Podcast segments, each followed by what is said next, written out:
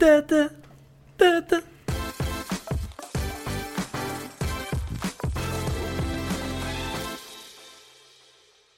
Hoi, leuk dat je luistert naar alweer een nieuwe aflevering van de Voetbalpodcast. Mijn naam is Erik Elias en ik zit hier natuurlijk weer met Jimmy Driessen. Hey, hallo. Sam Planting niet gezien, hè? Nee, die is helaas vandaag eh, afwezig. Nou, eh, prima verder. Jim, jij ziet er een beetje uit als een trainer in de Eredivisie die een paar weken op rij geen punt heeft gepakt. Ik zie wallen onder de ogen. Ja, Is dit het begin van een vaderschap? Hoe moet ik het zien? ja dit is het, eh, het begin van de ondergang. Heb je wakker gelegen van die 6-2? Wat, wat is hier aan de hand? Ja, ik had eh, behalve een huilend kind eh, zelf ook een, had mijn vrouw ook een huilende man gisteren. Onderhand. Nee, nee. Dus, dus die had het gewoon zwaar. Ja, nee, het, het, het was drama. Zowel het, op baby-vaderschap gebied als op voetbalgebied. Nou, nu even lekker eruit, toch? Ja, heerlijk. Even, dat is ook even, mooi. Even eh, alles met de grond gelijk maken hier in die podcast. Ja, nou, genoeg te bespreken, denk ik. Ja, Want we beginnen natuurlijk met de klassieker. ja. Ja, ongelooflijk. Als je mij dit vorige week verteld had, of twee keer terug, van Ajax gaat de eerste twee potten één punt pakken. En ze krijgen 10 goals tegen. ja voor- vooral die 10 goals tegen. Dat is niet normaal. Ja. Eerste 17 wedstrijden 8 goals tegen. Twee wedstrijden naar de winst op 10 goals. Ja, Ongekend. Ja, dit had inderdaad niemand verwacht. Maar wat, wat het meest bizarre is ook nog, hoe de goals vallen. Ja, en het is van die 10 keer, het is misschien 6 of 7 keer dezelfde goal. Ja, Van het eh, gaat fout in de omschakeling. het, het zijn ook geen mazzeldoelpunten die... Een balletje die van richting wordt veranderd, een blunder van de speler. Ja, die van Christensen in de beker misschien wel. ja. Maar, maar het zijn gewoon uitgespeelde, afgetekende aanvallen met een, ja, gewoon een groot, grote kans van slagen. En dat is niet goed als je er zoveel van tegen krijgt in de Nee, wedstrijd. er zit geen afstandsschot bij van 20, Nee. 25 meter. Het zijn allemaal uitgespeelde kansen in de 16. Laten we bij het begin beginnen. Eh, Gio, Fanny van Bronckhorst, maakt een verrassende keuze. Jurgensen op de bank, Van Persie in de spits. Eh, Toornstra op het middenveld. op daarop. zich logisch. De, de redenatie is natuurlijk van Van Persie moet altijd spelen, want het is de beste speler. Nou, die gaat dan in de spits, want op het middenveld kan hij het waarschijnlijk niet allemaal belopen. We Ja. hebben gezien dat het tempo redelijk hoog lag. Dus Jurgensen de pineut en Toorns gaat erbij op het middenveld. En eh, ja, ik denk dat Gio meer met zijn keuze voor voetballers dan met de tactiek echt het verschil heeft gemaakt gisteren. Ja, want je ziet wel eh Toornstra, die overigens fenomenaal speelde. Die legde zo'n intensiteit en Mhm. loopvermogen in de wedstrijd. Die, die gast was echt overal. En dan zie je dat je daar de slag op het middenveld ook redelijk mee kan winnen. En eh, laten we even bij het begin beginnen. Ja, A- maar kijk, als je, als je- Ajax begint goed. ja. Ja, zeker. En toen stond het middenveld nog niet helemaal goed bij, eh, bij, bij Feyenoord. Eh Donny van der Beek en Dolberg konden heel erg goed tussen de linies kruipen. Omdat voornamelijk de paas richting, eh, richting de buitenkant, richting Ziyech werden afgesloten. Ja. En goed, daar komt ook de eerste, eerste goal uit. Ja, de eerste 10, 15 minuten liet gewoon Sven van Beek zien dat hij op dit niveau niks te zoeken heeft eigenlijk in de top van de Eredivisie. nee, maar ja goed, als we volgens die redenering gaan doen, dan Ja. komt niemand bij Ajax door Nee, die keuring Dat heen. is waar, op basis van die ene wedstrijd kan je dat niet zeggen. Maar die ging wel echt een paar keer in de fout. Niet alleen Ja. die bal die hij bij Dolberg in de voeten speelt, maar een paar keer draaide Dolberg zo makkelijk weg. En Ajax speelde eigenlijk in dat eerste kwartiertje, 10 minuten, eigenlijk ja, zoals zij moeten doen. En zoals je ook met die ploeg kans hebt om te winnen bij Feyenoord uit. Op de helft van de tegenstander. Ja. Weinig balverlies. Als ze de bal verloren, snel terug. Ja, als je zoveel voetballers opstelt op eh, verdedigingsplekken en op het middenveld, dan moet je op die manier spelen. En dat hebben ze gedaan het eerste kwartier. Maar toen begon het grote omschakelfestijn. En Ja. wat, wat ging er nou de hele tijd mis eh, in jouw ogen? Waardoor Feyenoord, hè, het zijn uiteindelijk zes geworden, maar het hadden er misschien nog wel meer kunnen zijn. Goals. Wat is er nou gebeurd waardoor ze zo vaak in die omschakeling door konden lopen? Ja, Erik ten Hag heeft het volgens mij zelf ook al aangegeven. En tegen Herenveen was dat ook zo. De restverdediging. Mhm. Ja, Ajax is in de aanval. Eh, de Licht en Marian, Marajan gaan tegelijk mee naar voren ook. Eh, de Licht was meer centrumspits af en toe weer. Eh, ja, de afstemming dan tussen Schöne en de Jong wie er terug gaat was ook niet optimaal. En dan als ook nog beide backs die eh, ook nog eens heel erg traag waren, ook nog eens veel te hoog op het veld staan. ja. Dan is zelfs een breedtepaas dodelijk met balverlies, want je hebt niemand meer achter de bal staan. Ja, en ik vind het wel leuk, dat heb ik de vorige podcast ook gezegd, dat het dus nu eh, in de media, maar ook van de trainers en spelers zelf, het gaat niet meer over we moeten harder werken of wat dan ook, maar dit is echt een tactische reden van ja, Ja. die restverdediging, wat heb ik over op het moment dat ik balverlies leid? En ja, je ziet het, als jij zo diep op de helft van de tegenstander wil spelen, zoals Ajax wil doen, en dat vergeten we soms, dat het in het begin van, of in de eerste seizoenshelft, het is een vrij riskante tactiek. En het gaat heel goed, dat is heel knap. Maar als je dus niet meer die afstanden goed aflegt, en als de tegenstander er wel overheen komt, zie je dat het ook super kwetsbaar is. Ja. Eh. Dus ja, dat, En je kan, niet, je kan ook niet één man de schuld ervan geven. Ik bedoel, Magajan, die, die was verschrikkelijk slecht. ja, Maar goed, Blind, Mazraoui en De Licht hielpen ook niet goed. Eh, het, het probleem was, na dat kwartier, toen Mhm. eigenlijk die, die, die 1-1 viel wel uit het niets, maar ook weer niet. Want het Ja. was wel echt een... Die aanval, eh, Blind neemt niet goed over. eh Marjan en De Licht stappen op een gegeven moment uit. Ja, Dus het grappige is, je zou achteraf kunnen zeggen... het was het begin van heel veel structurele problemen die je terug zag Ja. komen. Alleen, op dat moment was het wel uit het niets, omdat het voor het eerst echt Ja, gebeurde. Omdat het de eerste echte aanval van Feyenoord was natuurlijk. Maar wat er eigenlijk daarvoor al gebeurde... Je zag in de eerste instantie werd, er, eh, werd Van Persie gekoppeld aan eh, de licht. Mhm. Maar goed, daar is de licht sterk in natuurlijk in die duels. Het probleem was alleen, althans eh, het probleem voor de Ajaxide en het voordeel voor de Feyenoorders... Van Persie ging steeds meer Marjan opzoeken. Mhm. Dus de licht werd een beetje de vrije verdediger. En Marjan zijn timing qua uitstappen... Het, is, het is, die wedstrijd was het dramatisch in ieder geval. Mhm, Ja, en die werd de hele tijd naar de zijkanten gelokt. Nou ja, als je één verdediger aan de zijkant Ja. hebt... De licht was vaak ook iets naar de zijkant uitgeweken. Dan moeten dus, wat jij net ook al zei, de jongen en Schöne in het midden dat op gaan vangen. Dat gebeurde niet. nee, dat gebeurde niet. En eigenlijk, je zag het inderdaad bij de 2-1, je zag het bij de 1-1. eh, heel gek, maar de vleugels worden bezet door meer mensen dan het centrum. En Ja. we weten inmiddels allemaal dat dat niet helemaal de bedoeling is. Nee, het was, eh, het was echt een eh, ja, Ja. gewoon open huis was het. Dat is Ajax. Wat Feyenoord heel goed deed, vond ik, is telkens eh, de diepte zoeken.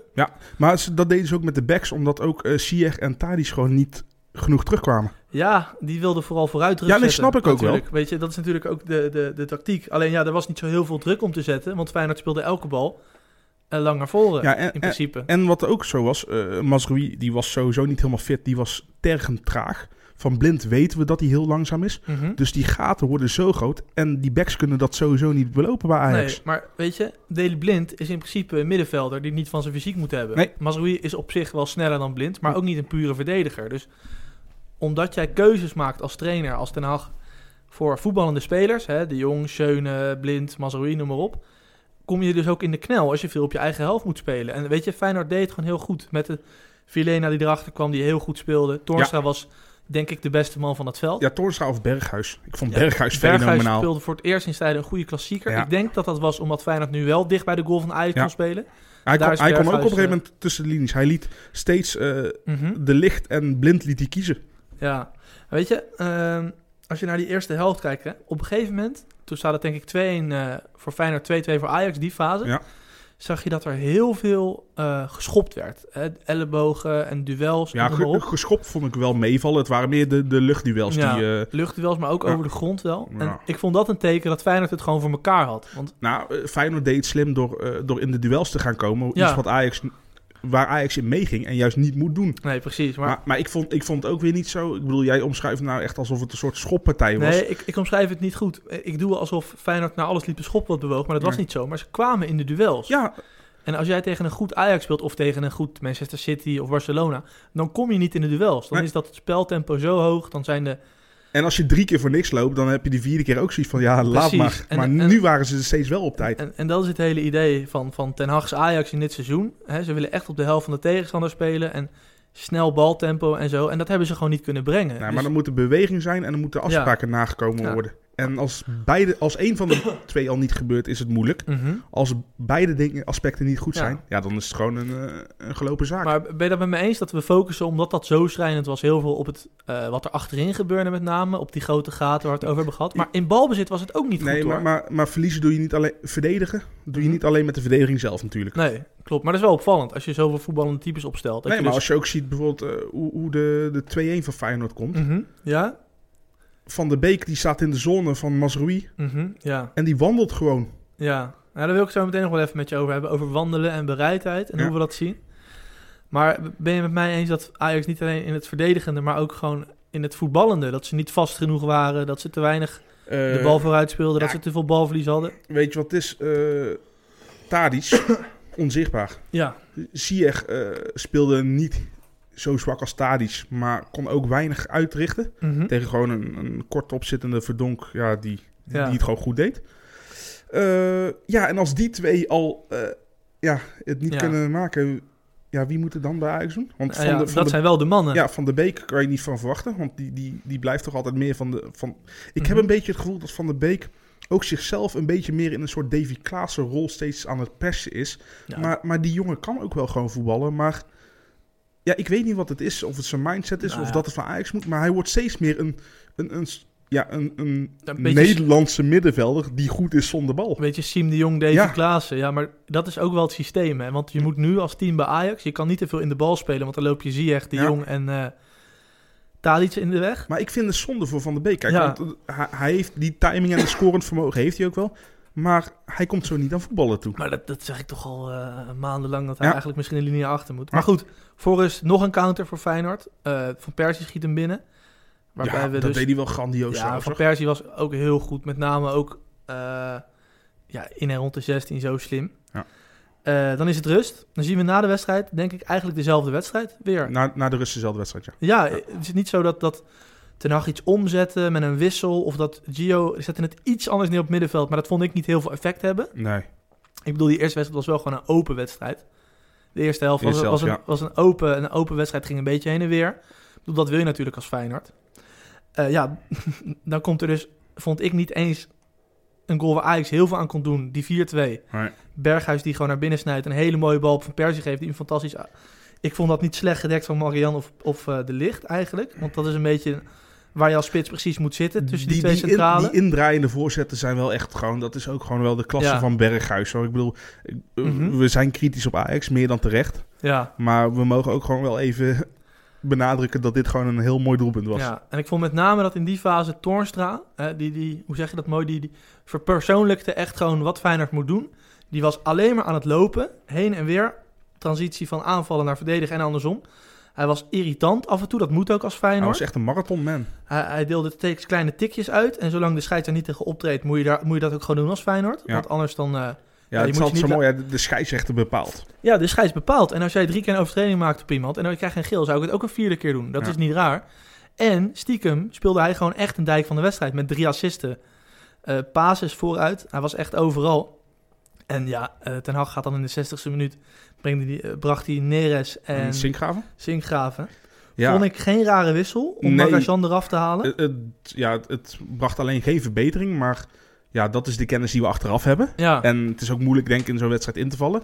Maar van tevoren vond ik het spelbeeld in, in acht nemende, mhm. vond ik dit geen rare wissels. Want Nee. je moet iets. zeker niet. En kijk, je hebt niet een tweede Tagliafico. Je hebt niet een linksback eh, die er zo klaar staat. Hebben wij hem toch onderschat hier in de Nou, er voetbalpodcast? is een vraag over Tarifico in de mail. Ga gaan er we daar even op, eh, op door. Maar goed, ik snapte wel dat je Blind centraal wilde hebben en Magajan eh, eraf wilde hebben. Ik vond Feyenoord in die periode echt gewoon nog steeds die wedstrijd maken zoals ze wilden. ja, Ajax kon er geen... maar die, die, die roken bloed natuurlijk. Ja, tuurlijk. En weet je... Ajax- weet, weet je wat het is? Mhm. Feyenoord, die is in de competitie zijn ze in principe al uitgespeeld. Ja, Dus wat wil je dan nog wel om, om je seizoen relatief goed te maken in de competitie? mhm. Je wil je aardsrivaal wil je vernederen. ja, tuurlijk. Ja, en dat is gelukt. En die wil je dwars zitten. Ja. ja, die wissels van Ten Hag. Hij ging nog... Ajax ging nog aanvallender spelen en Feyenoord kreeg alleen maar nog meer ruimte. En Maar, een maar paar counters en een goal. Het had het nog meer kunnen zijn, hè? Die kans van Berghuis bijvoorbeeld. kijk, en natuurlijk, je, je, had tien man kunnen wisselen bij Ajax. Maar ik denk dat iedereen het toch wel overeen, wa- over eens was dat Masrui gewisseld had moeten worden. Zeker, Want, denk ik ook. Kijk, die, die jongen die heeft zich ontzettend goed ontwikkeld. Is nog steeds geen verdediger, maar is wel heel belangrijk in dit Ajax. Ja, Eh, niks meer dan respect daarvoor. Alleen gisteren, hij, was, hij leek niet fit. Eh, hij was traag, slecht in duels, slecht in balbezit. ja. Ja, moet je zo'n jongen niet gewoon al in de rust niet gewoon al wisselen? Nou ja, Je hebt ik Christensen, vond toch? die bal tussendoor, die ik denk Berghuis stak op Larsson. Ja. Dat vond ik wel echt een moment dat ik dacht van, nou, dit is wel echt heel erg slecht. Dit moet een rechtsback in de Eredivisie, dat staan bij Ajax gewoon altijd met zijn binnenkant voet opruimen en vooruit gaan spelen. Ja, maar hij denkt nog niet als verdediger natuurlijk. Nee, en dat heb je wel dat kan kunnen je, zien. kan je hem toch ook niet kwalijk nemen? En het is heerlijk om met Mazraoui te voetballen als je veel op de helft van de tegenstander speelt. Maar als je zoals gisteren veel in de verdrukking zit, dan wordt het toch een lastig verhaal. Ja, want dan speel je uiteindelijk gewoon met, met Ja, alleen maar aanvallend denkende spelers op posities. Mhm. ja en Ja. dat is een heel mooi concept. Want als, als ook je twee controlerende middenvelders ook in principe ja, meer eh, spelbepalende middenvelders dan... eh, Ja. Kijk, het zijn geen Christian Poelsers. Nee, precies. En weet je, een echte verdediger, een echte sloper, zit er niet bij. Bij die backs in de CM's en, en centrale middenvelders. Nee, maar zit sowieso niet in de selectie, Nee. denk ik. Nee, dat hebben ze gewoon niet. Maar Zou Ajax zo'n iemand kunnen gebruiken?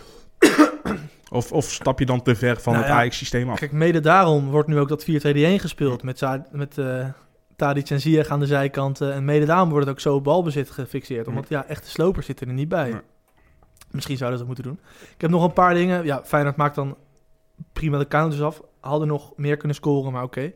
Ja. Eh, ik vond het eh, in zoverre geflatteerd dat, er, dat, dat die kansen die ze kregen ook gewoon bijna ja, allemaal ingingen. Maar ik vond het ook weer niet geflatteerd, want het, het paste wel binnen het spelbeeld eh, van de ruimtes die Ajax liet en de, de goede counters van Feyenoord. Want ik wil nogmaals benadrukken, Feyenoord, eh, ondanks dat Ajax slecht speelde, speelde Feyenoord ook gewoon met een intensiteit die eigenlijk die ploeg elke week op de mat moet kunnen leggen. ja, En dan nog steeds ben je kwalitatief minder dan de top 2.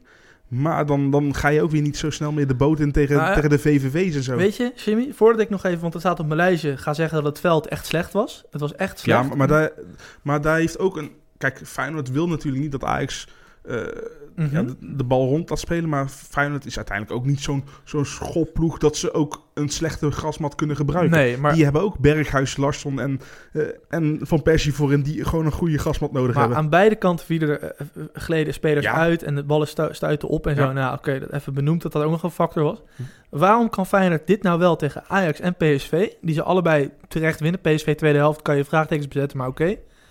En niet tegen, ik noem even wat, een VVV uit of een PEC Zwolle uit. Ja, Wat is nou dat verschil? Jurgen Locadia, ex-PSV, verwoordde het gewoon toch een keer goed. Ja, het is geen Bayern München waar je tegen speelt. Maar is dat dan echt mentaal? Eh, deels, Ja, want voor Ajax hoef je niet op te laden en voor Zwolle uit wel. Kijk, ik denk soms ook van, lijkt mij wel. je kan deze intensiteit niet leveren uit bij Zwolle, omdat de tegenstander het ook niet levert. En ook niet in dat tempo speelt. Ja, je, je trekt je ook altijd wel op aan een tegenstander in een wedstrijd natuurlijk.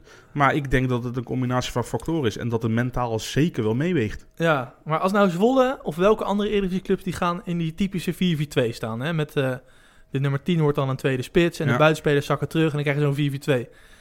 Ja, dan wordt het vanzelf stroperig. Dan is het heel moeilijk voor jou als ploeg om daar heel veel energie tegen aan te kletsen. Hetzelfde is als het andersom is. Eh, Ja, maar, maar bijvoorbeeld mhm. Feyenoord was wat dat betreft ook de perfecte tegenstander nu. Eh, Ja, Mhm. in negatieve zin van Ajax natuurlijk. Want kort erop zitten. Hè, tegen, tegen Ajax, wat een bal wil hebben, moet je dat doen. Tegen een Zwolle veel minder. Ja, nee, maar dat, dat, Want dan ben jij de bovenliggende dat partij. bedoel ik precies. Dus dit Feyenoord is meer gebouwd, vind ik, met, met dit soort voetballers, Toornstra, Vilena, heel taakbewust, om tegen tegenstanders te spelen die de bal willen hebben. En die Ja. het spel moeilijk kunnen maken. En Maar- minder... Maar dat is moeilijk voor Nederlanders om, Mhm. als jij eh, met de statuur die Feyenoord heeft, gewoon als top 3 club, Ja. om VVV, FCM en zo allemaal het spel te laten maken in de eigen ja, kuip. dat kan natuurlijk niet. Dat kan natuurlijk niet. dus, dus je zit tegen de publieke verwachting, kan je dat niet maken. Maar aan de Nee. andere kant, daardoor ben je tactisch wel een nadeel. Ja, precies. Precies dat. Dus eigenlijk... Nou ja, goed. We gaan het zo meteen nog over de toekomst van Feyenoord hebben. Maar eigenlijk zouden ze dat een keer moeten ombouwen.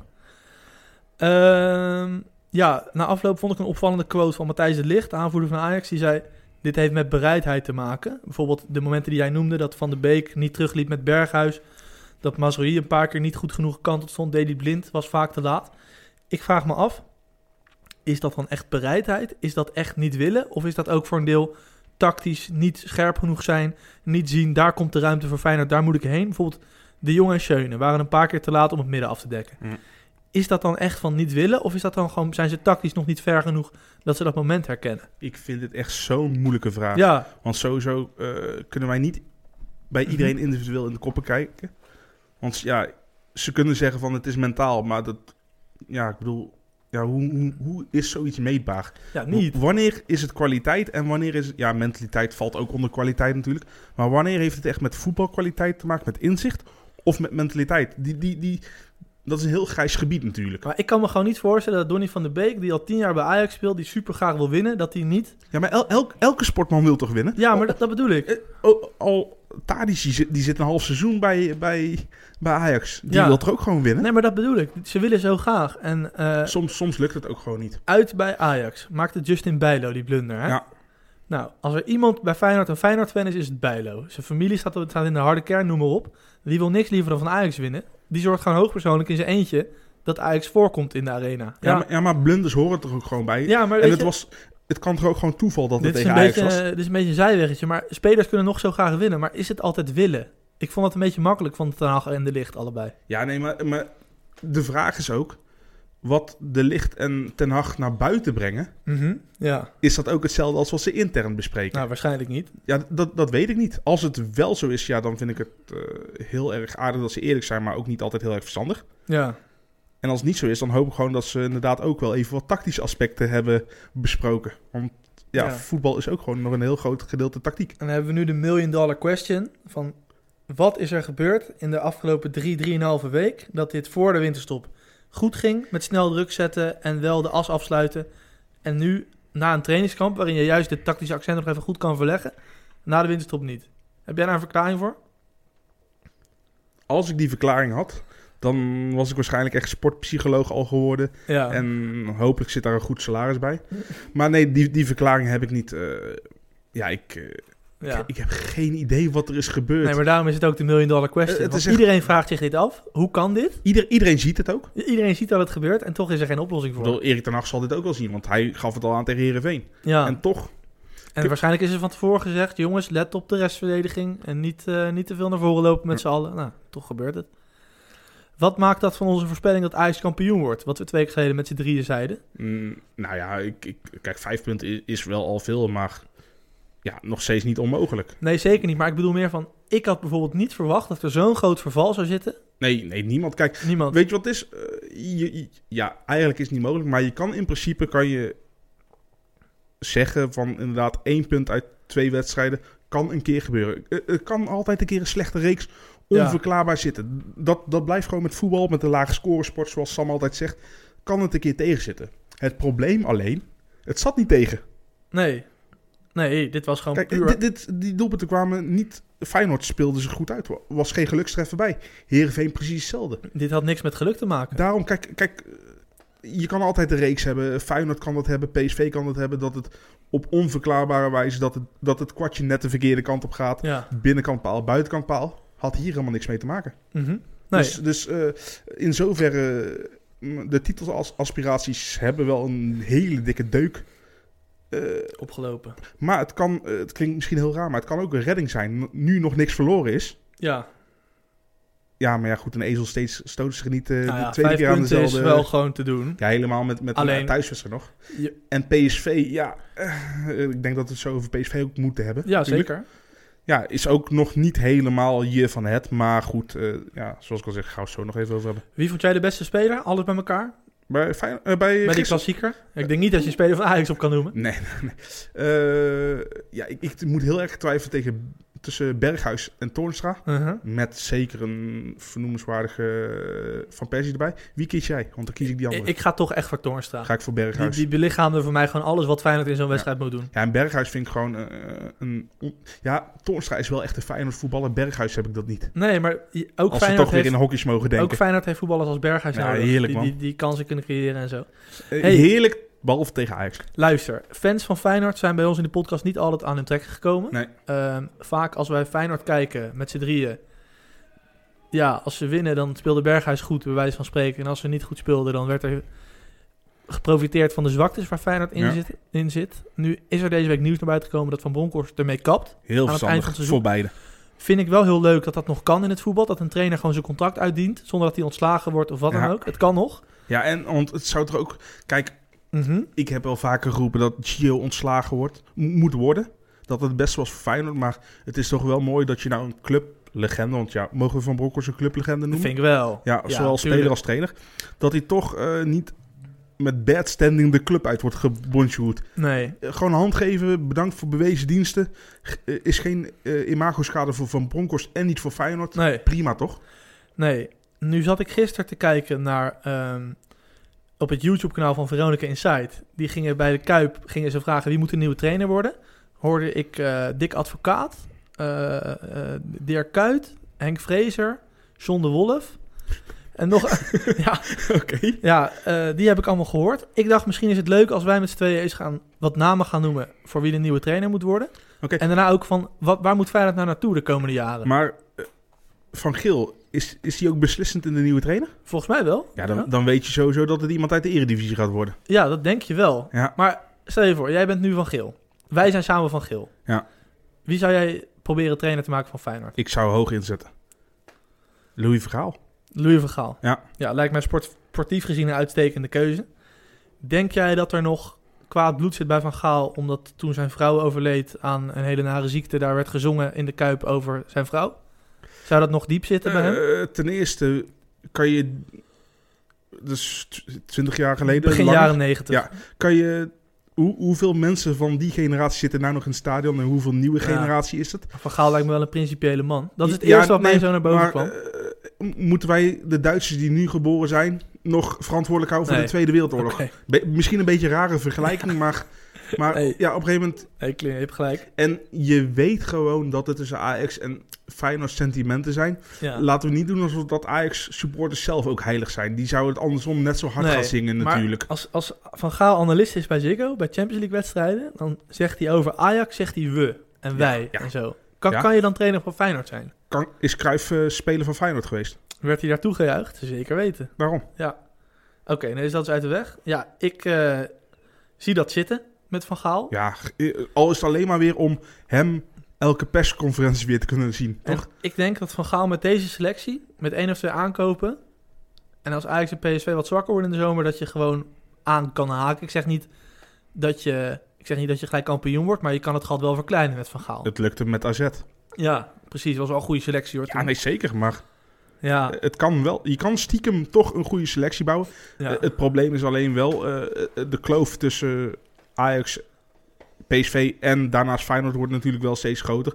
Zou je niet zeggen aan de hand van de gespeelde Nee. wedstrijden nu, maar nee. Maar ik vind in ieder geval in de Eredivisie, je moet als Feyenoord groot denken, man. ik vind in de Eredivisie loopt hij niet rond, de trainer. Ook niet, eh, ja, wie, wie doet het? Maurice Stijn. Nou, maar ja, doet het goed met VVV, Ja. maar op basis waarvan? Van een hele goede organisatie en lange bal spelen. Ja, maar doet wel wat anders. Zeker. Ja, het zou kunnen. Maar weet je wat Feyenoord nu eigenlijk moet doen, vind ik? Ik vind dat elke club moet eigenlijk bepalen van... Wat is nou ons voetbal? En Ja, bij- wat is je visie? wat is nou ons voetbal? En bij Atletico Madrid speelt de hele jeugd. Die spelen, hè, zoals het dan in de modetermen heet, met een laag blok. Die spelen heel verdedigend. En die zetten af en toe druk. Bij Ajax zal je altijd zien, wordt er opgebouwd. En de derde man, en noem al die stokpaardjes maar op. Bij Leipzig zou je altijd zien, wordt er druk gezet naar balverlies. Proberen ze de tegenstander op te vangen. 5 à 10 meter over Met de twee hoge middenvelders. Twee hoge middenvelders. Nou, hoeft niet altijd in dezelfde formatie. En ik vind eigenlijk als Feyenoord... moet je dat eens gaan bedenken van... wat is nou Feyenoord voetbal? Maar, maar moeten we dat aan Van Geel overlaten? Nou, dan moet je dus eigenlijk een soort afdeling... Dit zou ik overigens... een klankbord Ja, nee, gewoon een afdeling methodologie zou dat dan heten. Ja. En dat zou ik eigenlijk alle clubs in de Eredivisie aanraden. Van, wat voor voetbal moeten wij nou spelen? En dan ga je Feyenoord analyseren. Want dan word je ook herkenbaar naar buiten toe weer natuurlijk. Zeker. En dan kan je op een gegeven moment ook spelers opleiden... die later in die, in die visie kunnen spelen. Maar, Maar weet je wat het is, Jim? Ze moeten nu dus eigenlijk bepalen van... met welke speelstijl kunnen wij aanhaken bij PSV en, en, eh, en Ajax... en kunnen wij tegelijkertijd de rest van de Eredivisie verslaan. En ik denk dat dat pressing systeem, wat ik net noemde van Leipzig... dat dat een heel goed idee is daarvoor. ja, want je ziet dat, dat een, Mhm. een Vilena en een Toornstra... Ja. die hadden gisteren longen als paarden. En past dat bij de Kuip of niet? Als je die tegenstander onder druk zet Ja, en, en als je hem hebt, snel naar voren. Ja. Geen breedte, pasen, maar snel diepte. Hoeft niet eens in de voeten, maar gewoon er maar overheen. Doet Leipzig ook vaak. Hè? Ja. Gewoon er overheen gooien. Maar En een lekker optimisme erbij. dus nu komen er een beetje gekke namen aan. eh, die je misschien niet zou verwachten. Maar Dus mensen van Red Bull... eh, ik, ik zou het bijvoorbeeld aandurven. Maar goed, kijk, stel je voor dat wij morgen met z'n tweeën worden gepresenteerd als nieuwe trainers. Ja. Wij twee. We hebben allebei nog nooit training gegeven aan senioren. Stel je voor dat dat succesvol is, dat wij winnen. Zal iedereen in het Kuip dat fucking mooi vinden. En zeggen van, goh, innovatief, leuk, goed gedaan. Gaan wij verliezen, dan zijn wij de kop van Jut. Terwijl Gio, John de Wolf, noem maar op. Die Maar- zouden krediet hebben. maar dat is toch ook gewoon heel menselijk. Dus dat gezegd hebbende, denk ik dat ik een soort transitieperiode in zou lassen. Van, van één of twee jaar. Niet schrikken. Misschien zou ik inderdaad Fraser, advocaat. Maar dat had Feyenoord naar die titel eigenlijk al moeten doen. dat hadden ze na die titel moeten doen. Ben ik helemaal met je eens. Maar dat, we kunnen niet terug in de tijd. Dat Ja. kan niet meer. Ik zou in de jeugd. En ik zou te- tussen de jeugd en het eerste elftal. Daar allemaal goede trainers bij zoeken. Die dat. eh, nou, er zijn een paar dingen waar het dan op zou moeten rusten. Hè. Niet te lang balbezit hebben. Snel naar voren. Als je hem hebt, snel druk zetten. Fysiek heel sterke spelers vaak. Maar, Jonge eh, spelers ook. En ik zou dus de eerste twee want als je dat met deze selectie gaat doen, ben je kansloos. Als Nee, dat- maar je moet als je een nieuwe visie doet, moet je wel je, je, je selectie daarop inrichten. Ja, dus ik zou nu een jaar of twee het inderdaad met Fraser of zo niet schrikken, maar met Fraser of misschien hadden ze dat dit jaar al moeten doen met Gio. Met Ruud Heus. En dan heel rustig de selectie om gaan bouwen. Ja. En dan na twee jaar, ja, ik noem er even een naam bij, hij zal onbekend zijn bij het gros van de, van de luisteraars. Ik ken hem ook niet heel goed, maar Een jongen als Jesse March, dat is nu een, een trainer die heeft in de MLS heeft hij het goed gedaan op basis van dat voetbal. Waar, waar, bij welke club? Eh, bij de New York Red Bulls ook. Oh, dus in die Red zit in het Red eh, Bull.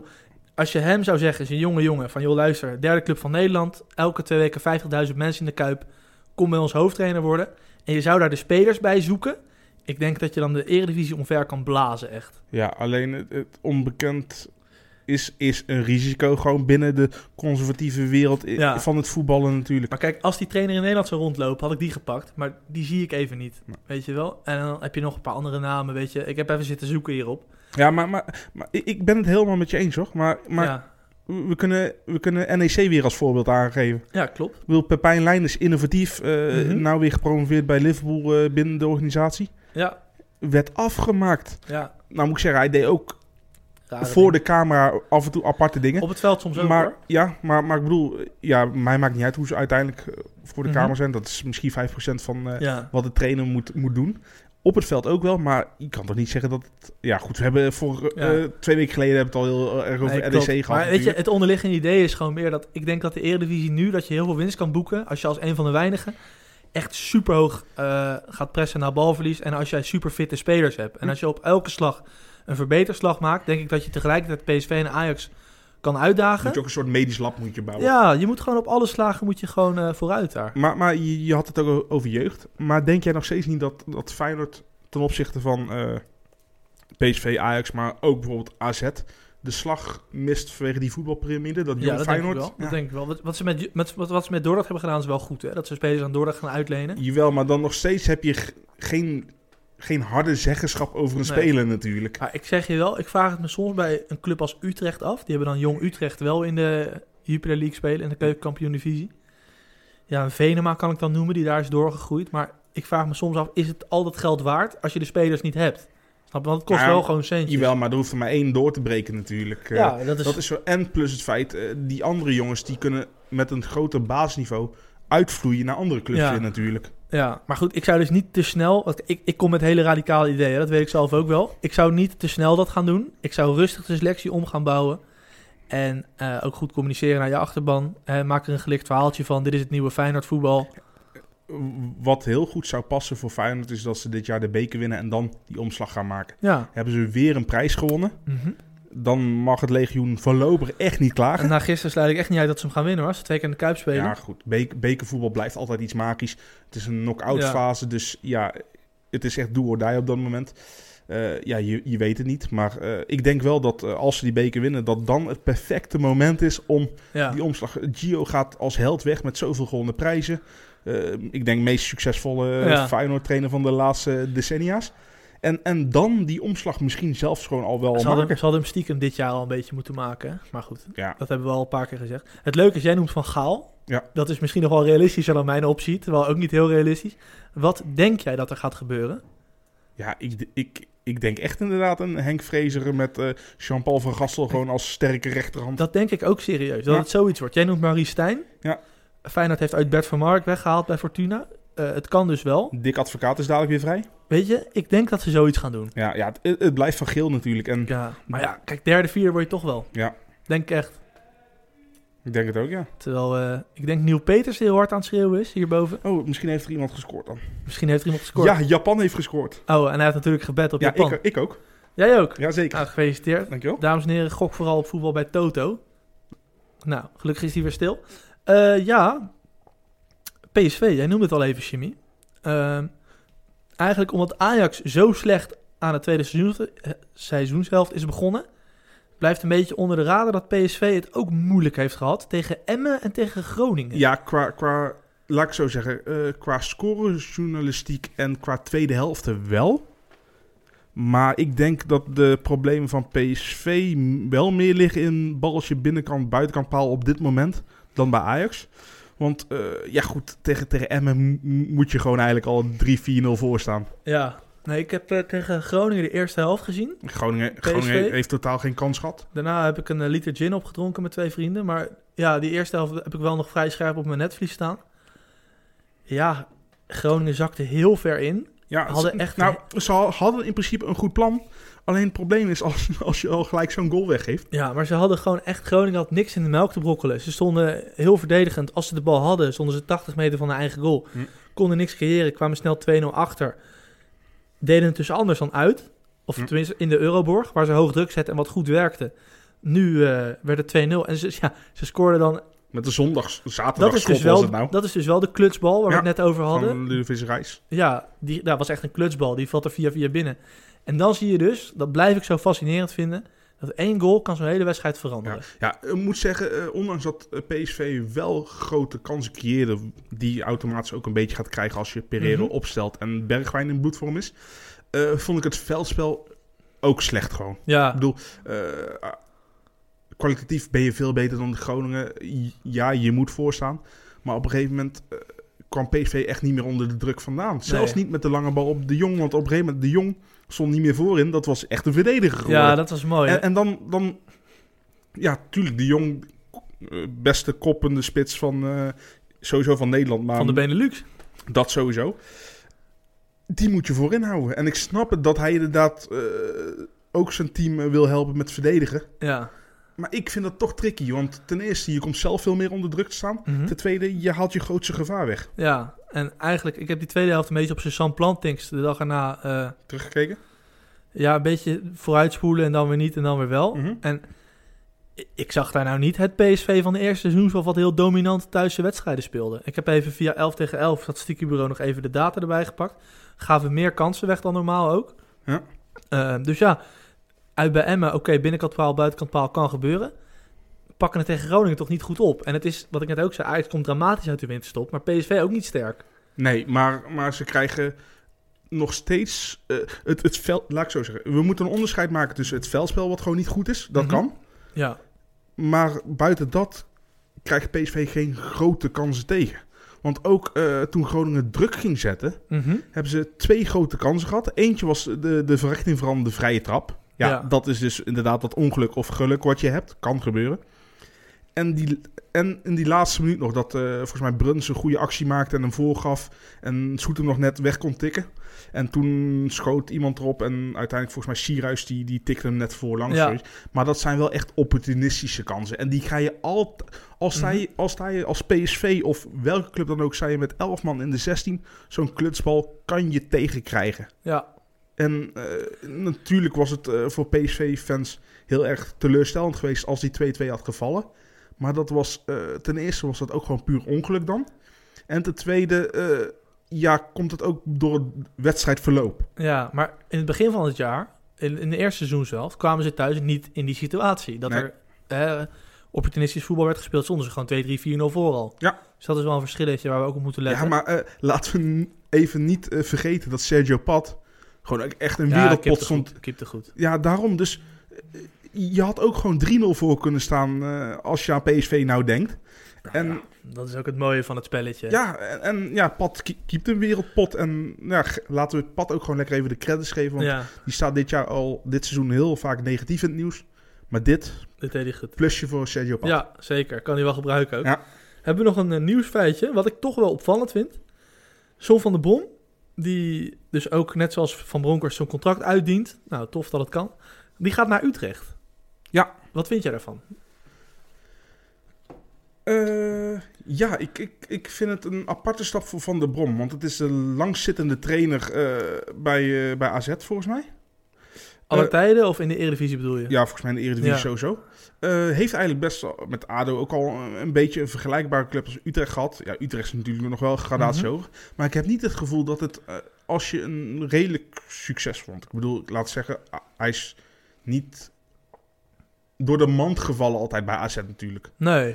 En dan had ik wel verwacht dat hij een, in ieder geval een zijwaartse stap of eventueel een stap omhoog had. Nou, je gaat nu gewoon als trainer, terwijl je het bij AZ over de hele periode goed hebt gedaan. Ja, Utrecht-fans vinden dit misschien niet leuk om te horen. Maar ik denk dat het in principe nou ja, Kijk, in potentie is Utrecht een grote club. Maar laten we de laatste tien jaar of wat dan ook bijpakken, is AZ toch aantoonbaar beter. Utrecht-fans zijn toch realistisch genoeg om te beseffen dat als je nu van AZ naar Utrecht gaat, of je nou van Overheen bent als speler of van de Brom als trainer, dat Ja. het gewoon een stapje achteruit is. Maar weet je, ik denk gewoon, dit is puur gissen hoor, dat ja, Van der Brom gewoon niet weg wilde uit Nederland en gewoon het Hm. lekker vond. En ik vind het van Utrecht... Is toch ook, ook niet verkeerd? Nee, maar dat is prima. Want niet iedereen hoeft naar Oekraïne of naar Qatar te gaan of zo, weet je Hm. wel. Je hoeft niet altijd je zakken te gaan En vullen. hij heeft het buitenland natuurlijk al een beetje gehad. Anderlecht. Ja, en als Kan- voetballer heeft hij al een keer voor het geld gekozen bij Istanbulspor. Eh, serieus? Ja, met Peter van Vos en eh, Leo Beenhakker toen. Nee joh. In f- 96 of zo. Ja, dus eh, nee, maar, maar laten we... Kijk, ook ik heb wel eens kritiek op John van der Brom. En eh, ik vraag me ook altijd af... ik baseer het meer op hoe het spelverloop meestal gaat. Ja. eh, hoe lang houdbaar hij is. Maar aan de andere kant, AZ is een, een club die, die voornamelijk geroemd wordt om het goede beleid wat ze voeren. Die, die, ja, die, die hebben toch eh, Van der Brom toch ook niet ooit voor niets aangesteld Nee. en lang gehouden. Maar ik vind wel, ik vind met Van der Brom, je weet wat je krijgt, maar ik vind het wel een beetje saai en Ja, nee, Kijk, het is Van der lekker Brom heeft het nog nooit echt verpest bij een club. Hij is nooit een keer met een hele goede ploeg laag geëindigd of zo. En er is nooit gezeik tussen Van der Brom en een speler of zo. Nee. Het lijkt mij een man die een goede Ja, maar, maar sfeer kan. Maar wel- weet je, en ik vind het van Utrecht... Met Den Haag hebben ze natuurlijk een voltreffer gehad. Maar Ja. ik, ik denk wel, je weet gewoon... Oké, we hebben een bepaalde ondergrens. Daar gaat Van der Brom nooit doorheen. bij Utrecht heb je meer te verliezen dan bij Maar AZ, toch? Ik, ik denk, ja, dat denk ik ook. Maar ik denk dat, dat Van der Brom naar boven toe gewoon iets minder te bieden heeft dan die andere. Ja, en, en weet, je, wat weet je het is? Kijk, natuurlijk, eh, het gebeurt bij elke club weer. eh, als het wint, is het eh, dank- ondanks de trainer. En als ze verliezen, Ja. is het dankzij de trainer. Bij AZ heb ik wel heel erg het gevoel, althans vanuit de media en Mhm. de mensen die ik wel eens om me heen spreek, is dat het, als ze winnen, is het Ja. Arne Slot. Als ze verliezen, schuld van John de Brom. Ik weet niet, was jij er toen? Dat heb ik namelijk letterlijk ook zo gezegd een keer. eh, ik denk, misschien was je er toen niet, maar dat is zo opvallend. Ja, en, en, en het mooie is, eh, ik weet niet of ik het doe als zou best. Ja, Maar het mooie is dus, we gaan het volgend jaar dus, dus zien. Want Arne Slot gaat het natuurlijk Ja. bij AZ overnemen. Wat ik trouwens wel echt een ballsy move vind van AZ. ja, nou één ding, Van de Brom speelt wel altijd 4-3. Ja. Bij Utrecht hebben ze nu ook ondervonden dat ze daar niet echte spelers voor hebben. Nee, maar eh, Utrecht heeft hiervoor altijd 4-4 Ja. 4-4-2 of 5-2-3, 5-3-2 gespeeld. Ik kan me één, herinneren, één, één club herinneren van Van der Brom dat hij niet 4-3 speelde bij Anderlecht. Ja. Toen was het 4-4-2 met eh eh en Bocani en Suarez Ja. en Lucas Leiva op het middenveld. Matthias Suarez, ja. Nou, dat was echt een goede ploeg hoor. Die zijn ook wel redelijk afgetekend kampioen geworden toen. ja. Met Vroetos ook nog eigenlijk, die altijd geblesseerd was. Ja, maar Anderlecht had toen echt een goede ploeg. Maar goed, Van der Brom, eh, we gaan het zien. We gaan het meemaken. Misschien gaat hij wel een keer geen 4-3 spelen. Ja, goed, als er een club is waarbij je dat niet hoeft te doen, Is het Utrecht? Ja, dus Ja. Misschien je, toch geen slechte keuze. je weet waarom Van der Brom toen eerst 3-5-2 en later 4-4-2 is gaan spelen hè? Bij bij Utrecht. Van de Brom bij Utrecht? Nee, eh, Ten Hag. Oh, Ten Hag. Ten Hag, weet je waarom hij dat is gaan doen? Nee. Hij zei, ja, ik heb geen buitenspelers. Ga ik geen 4-3 Ja. spelen. Ja, zo kan het ook. Toch? Ja. Hebben we een hele bijzondere aflevering van het buitenland deze keer. Want eh, ja, wij dachten eigenlijk, we hebben heel veel te bespreken over de klassieker, over PSV, Ja, over plus ik- Feyenoord. Plus, ik kan tegenwoordig niet alles meer kijken. Jimmy kan niet meer alles kijken. Ehm, ja, ik natuurlijk wel nog. Maar we hebben niks uit het buitenland gepakt. Eh, we zagen niet echt aansprekende wedstrijden. Ja, Lazio Juventus heb ik 20 minuten van gekeken, maar oké. Maar hoeveel is het uiteindelijk geworden? 2-1 voor Juve. Was Ja. echt niet normaal. Terwijl Lazio, eh, Lazio was veel had beter. op het begin 11 schoten op doel en Juventus 1. Juve kwam oprecht niet van eigen helft af. En die winnen dan toch weer 2. Ja, dat wat is echt is dat met die ploeg? Ja, ik weet niet wat dat is. Ik weet ook niet. Aan de andere kant, vorig jaar gaan ze er ook uit in de laatste minuut tegen Real Madrid. Dus Ja, maar ja, goed, dat, dat soort dingen worden vaker vergeten. Dan. ja. Maar heb je nog iets anders gezien uit het buitenland? Ik namelijk ook niet hoor.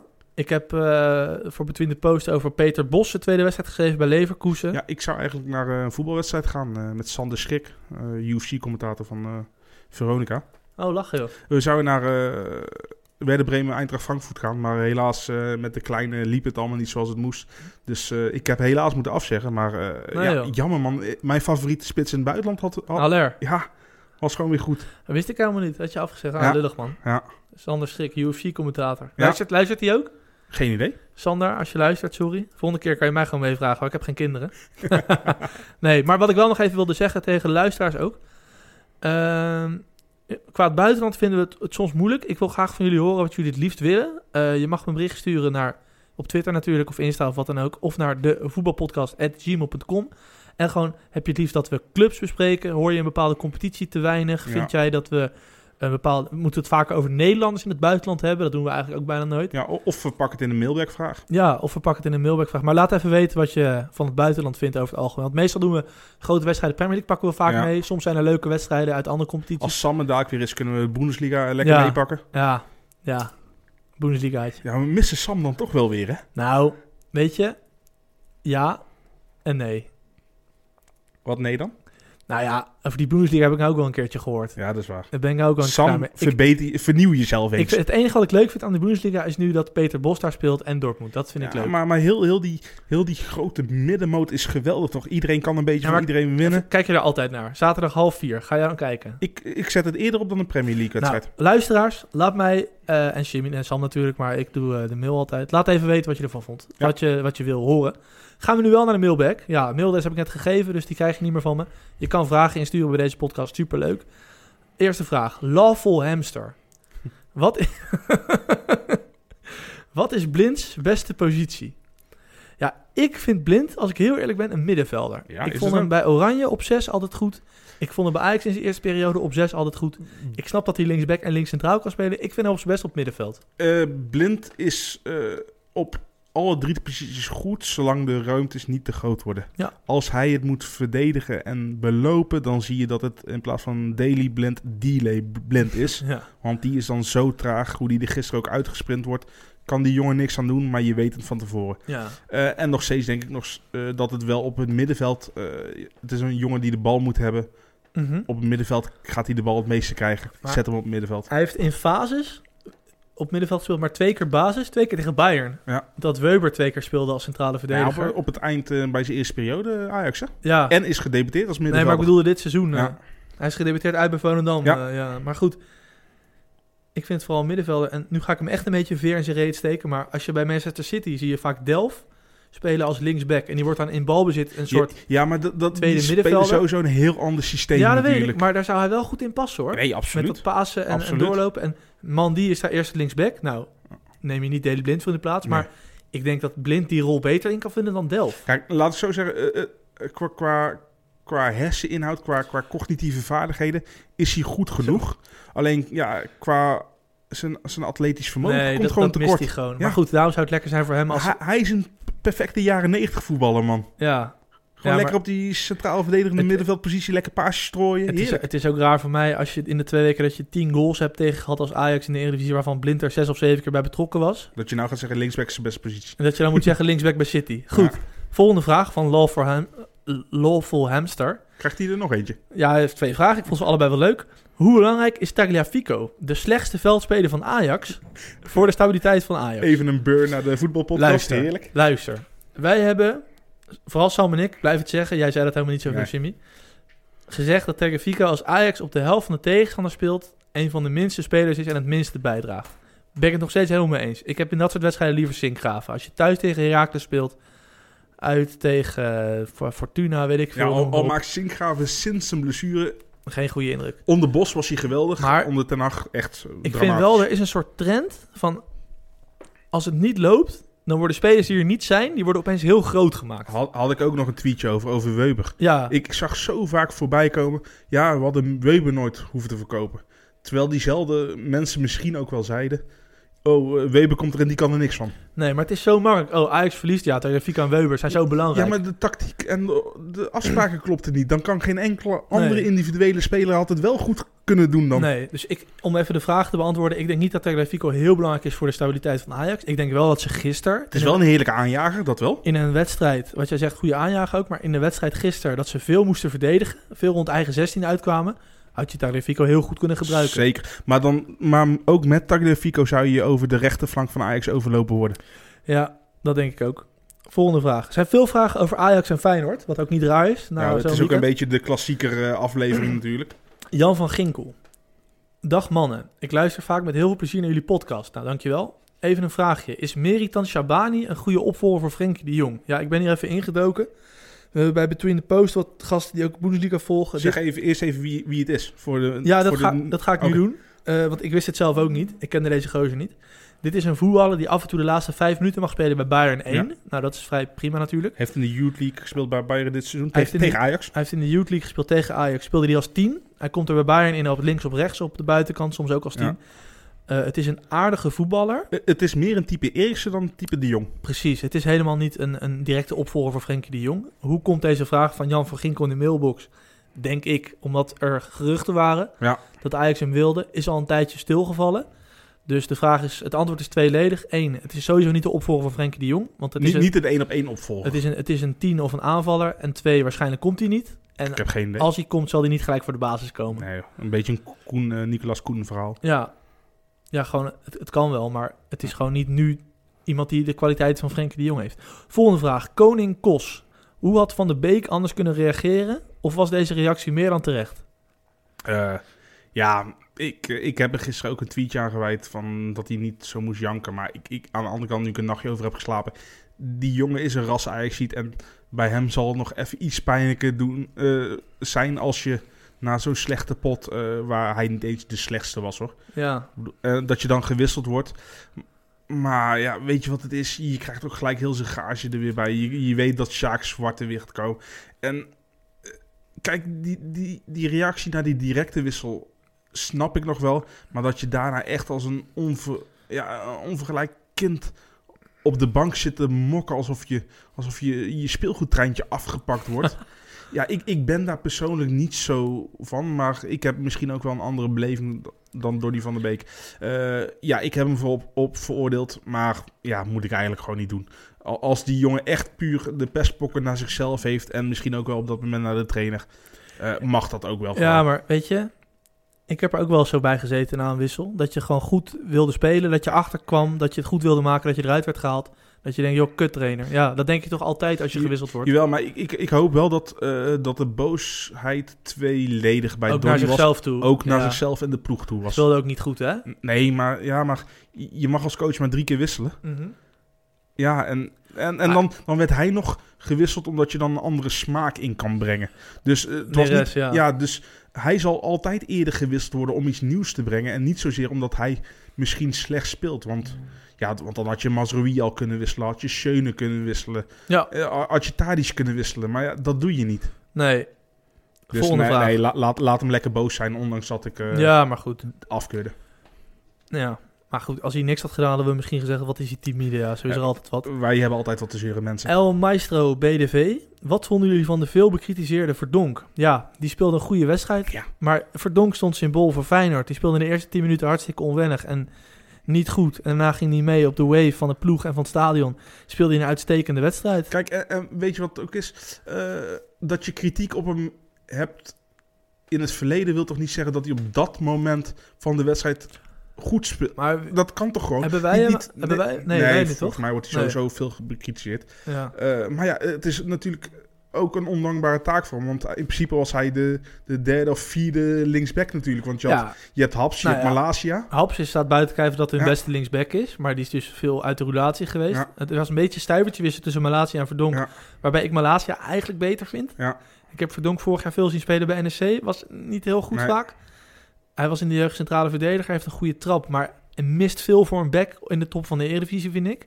Niet alleen in het atletische, maar ook gewoon puur verdedigend. Van hoe sta ik en zo.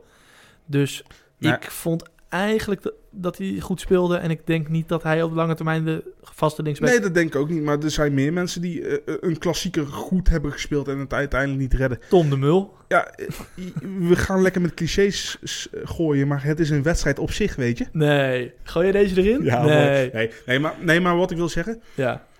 eh, ja, hij speelde goed. Maar hij heeft hiervoor ook terechte kritiek gehad. Want het was er ook niet altijd goed. Nee, maar- ik bedoel, één goede wedstrijd gaat toch niet Nee. eh, ervoor zorgen dat zijn vorige wedstrijden... ja. Als ze allebei fit zijn, zou ik altijd met Malasia spelen. Ja, Ja, ik, ja Haps. tuurlijk. Maar Haps is echt... eh, Ja, dus voor de derde rechts- rechtsback heeft hij Ziyech perfect uit de wedstrijd gespeeld. Klasse voor Verdonk nu. En het Ja. was matig hiervoor. Dat kan. ja, nou, prima. En die eindigt gewoon misschien wel in de Eredivisie ergens. Ja, prima. Volgende vraag. Bob Klooster. PSV, Ajax, Feyenoord, AZ, Vitesse en Utrecht lijkt de logische top 6 te worden. Daar ben ik het mee eens. Ja. Welke twee clubs gaan de andere playoff plekken halen? Ervan uitgaande dat Willem II de beker ni- Niet, niet, wint. nee. Ja. Vind ik een leuke vraag. Ik heb hier even naar gekeken. Ehm, Ik, ik, ik heb al mijn twee eh, clubs, heb Ja, ik denk ik al. ik, ik vind Heracles een beetje nep. Ik heb naar de, Nep. ja, ik heb naar de data gekeken. Vanwege het kunstgas? Nee, nee, nee. nee, nee. Ah. Ik, ik heb naar die data gekeken. Die doen echt gaan heel zorgvuldig met hun kansen om nu. Er lopen daar spelers rond. Waarvan ik denk, die gaan uit het linkerrijtje vallen, denk ik. Mm. Houden we over VVV, wat nu zevende staat. Willem II, wat nu negende staat. Fortuna, wat nu tiende staat. Heerenveen, wat elfde staat. En de rest, dat zou een hele grote verrassing zijn als die het nog gaan halen. Waar zet jij je geld op? Ik een VV en Willem 2. Oh, nou, kunnen we elkaar een hand geven. Ja. VVV zie ik gewoon op deze manier doorgaan. Die houden stug de puntjes binnen. Ja. Ehm, Willem II heeft onwijs goede zaken gedaan op de transfermarkt. Ja, die hebben inderdaad echt gewoon... Die Tapia is tot nu toe Ja.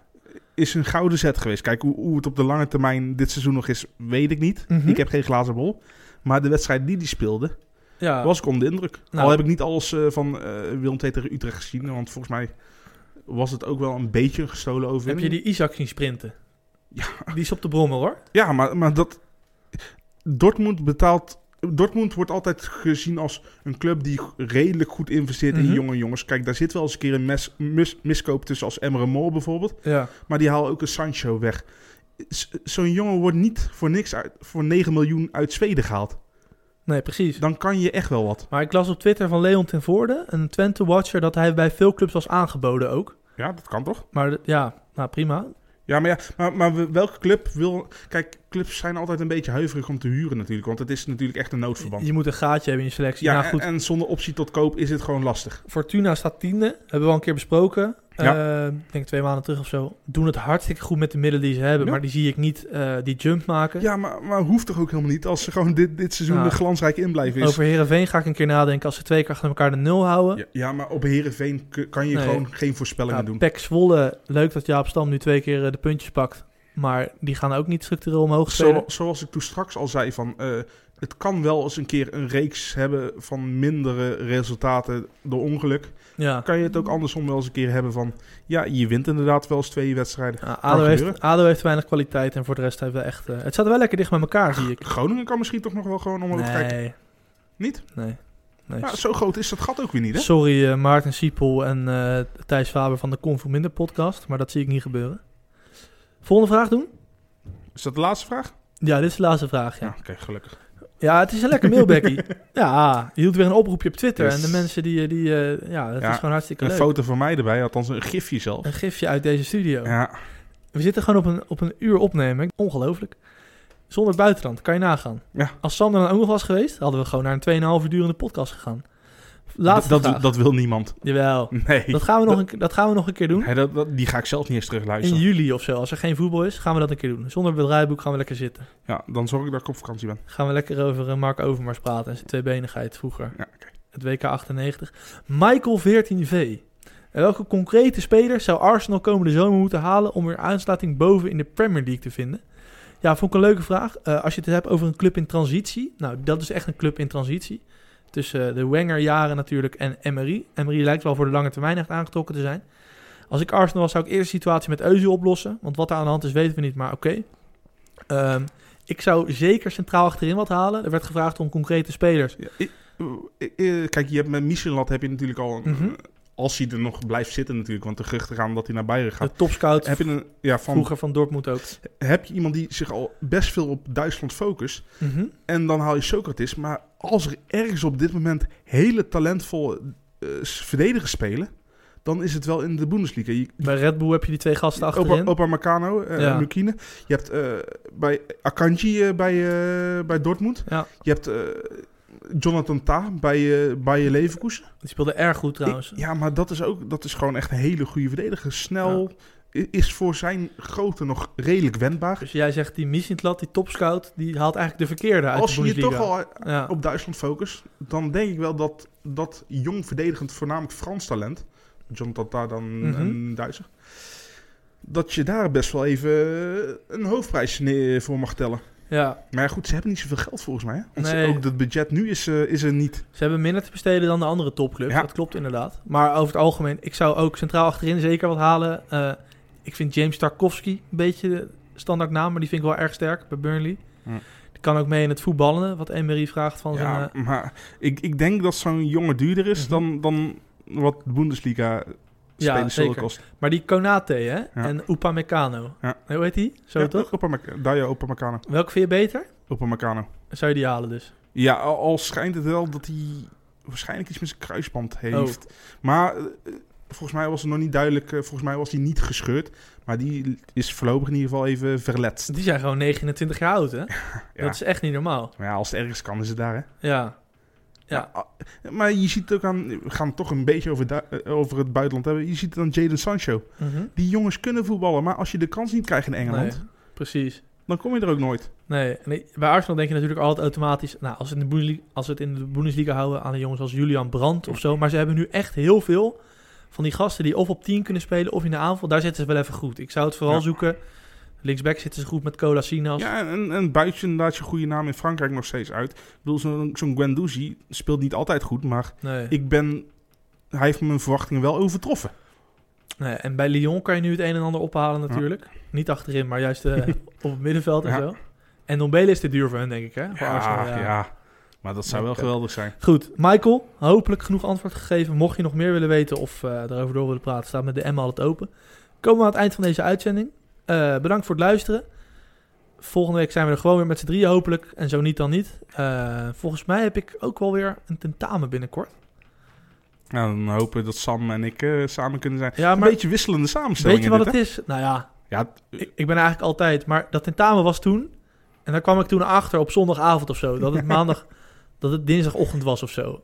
Volgens mij, nu zit ik er korter op. Dus ik zou in principe wel gewoon kunnen plannen en zo. ja en, me- en met Sams turbulente leven en mijn vaderschap weten we het ook gewoon maar nooit hoe het Maar, rolt. Kijk, weet je, we zitten nu het laatste minuutje. De enige die nog luisteren zijn echte trouwe luisteraars. Ja, weet je, eh, zolang we hier nog steeds niks aan verdienen, is het gewoon puur liefhebberij. We vinden het nog steeds hartstikke leuk. Hoezo wil je er niks aan verdienen?